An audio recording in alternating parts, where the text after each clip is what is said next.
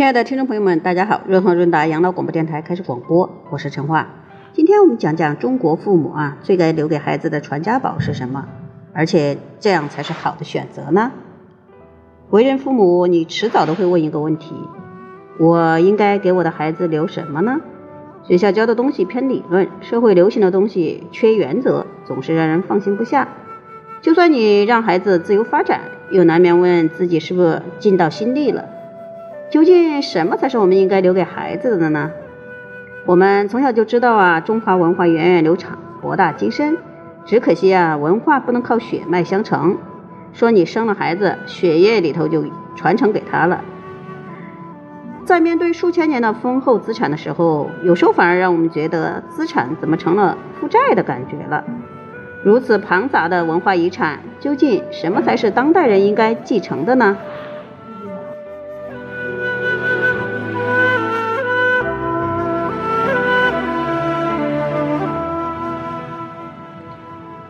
十年间，所谓国学界鱼龙混杂，大众难辨良莠，是时候下定决心了，改善这种状况。要知道，文化有器物、制度、理念三种层次。器物与经济条件相关联，配合科技的进步，提升了生活的水平。制度就是人们的，就人们的行为规范而言，从风俗习惯到明文规定的法律，意在维持社会的秩序和。和谐，而理念是指与理想与观念由是指理想与观念由文学、艺术、宗教、哲学来保存和发展，其中又以哲学的表达方式最为纯粹、深刻和广严。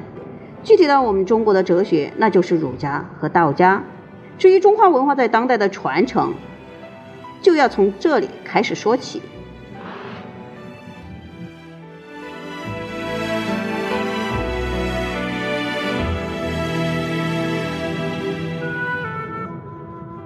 儒家的代表就是孔子和孟子。孔子生在春秋衰世，礼坏乐崩，天下大乱。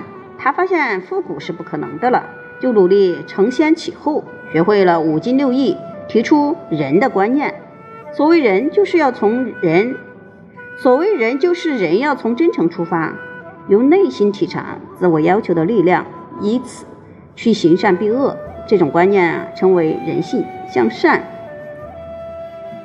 唯其如此，才可能进而鼓励大家择善固执，承担个人在群体当中的角色和职责。而孔子“老者安之，朋友信之，少者怀之”的志向啊，也才不至于成为幻想。所以孟子会说：“反身而成，乐莫大焉。”只要真诚，则行善的力量由内而发，沛然莫之能御。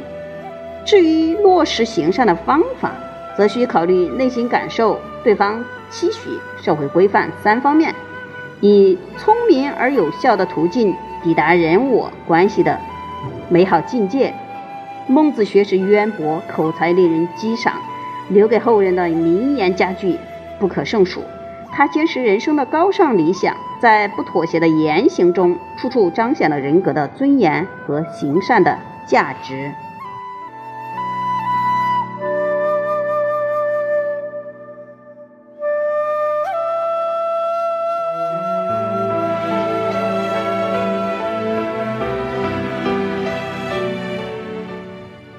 家的代表是老子和庄子。老子的时代比孔子稍早一点点，他是周朝的图书馆长。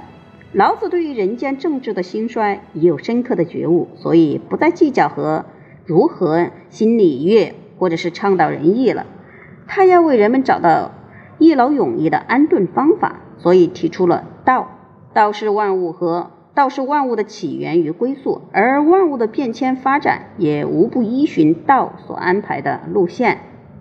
目光转向人间，一切烦恼及痛苦都是人的小智巧与小手段所造成的后果。解铃啊，还需系铃人。只有明白道是什么，再从道来观看万物，才会应生大智慧，得享大平安。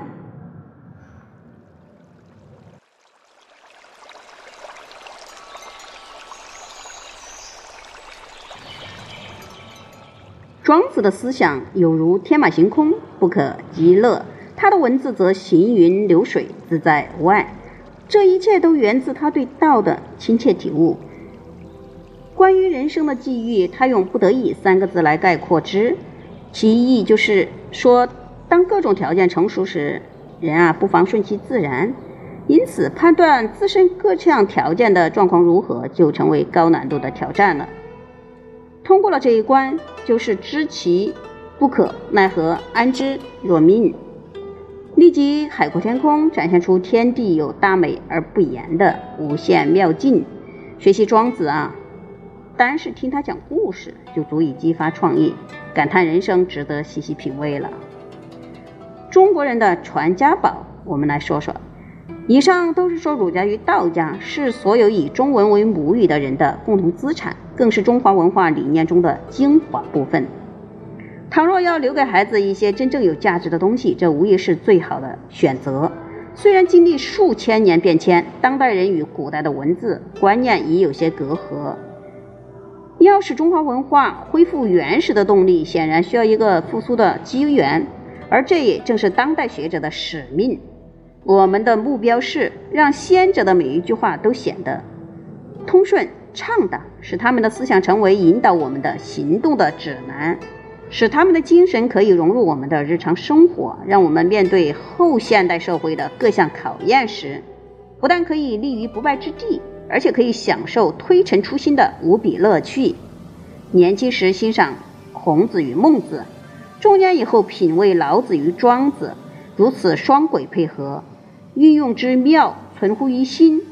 父母倘若是想要留给孩子的传家宝，除此之外还能有更好的选择吗？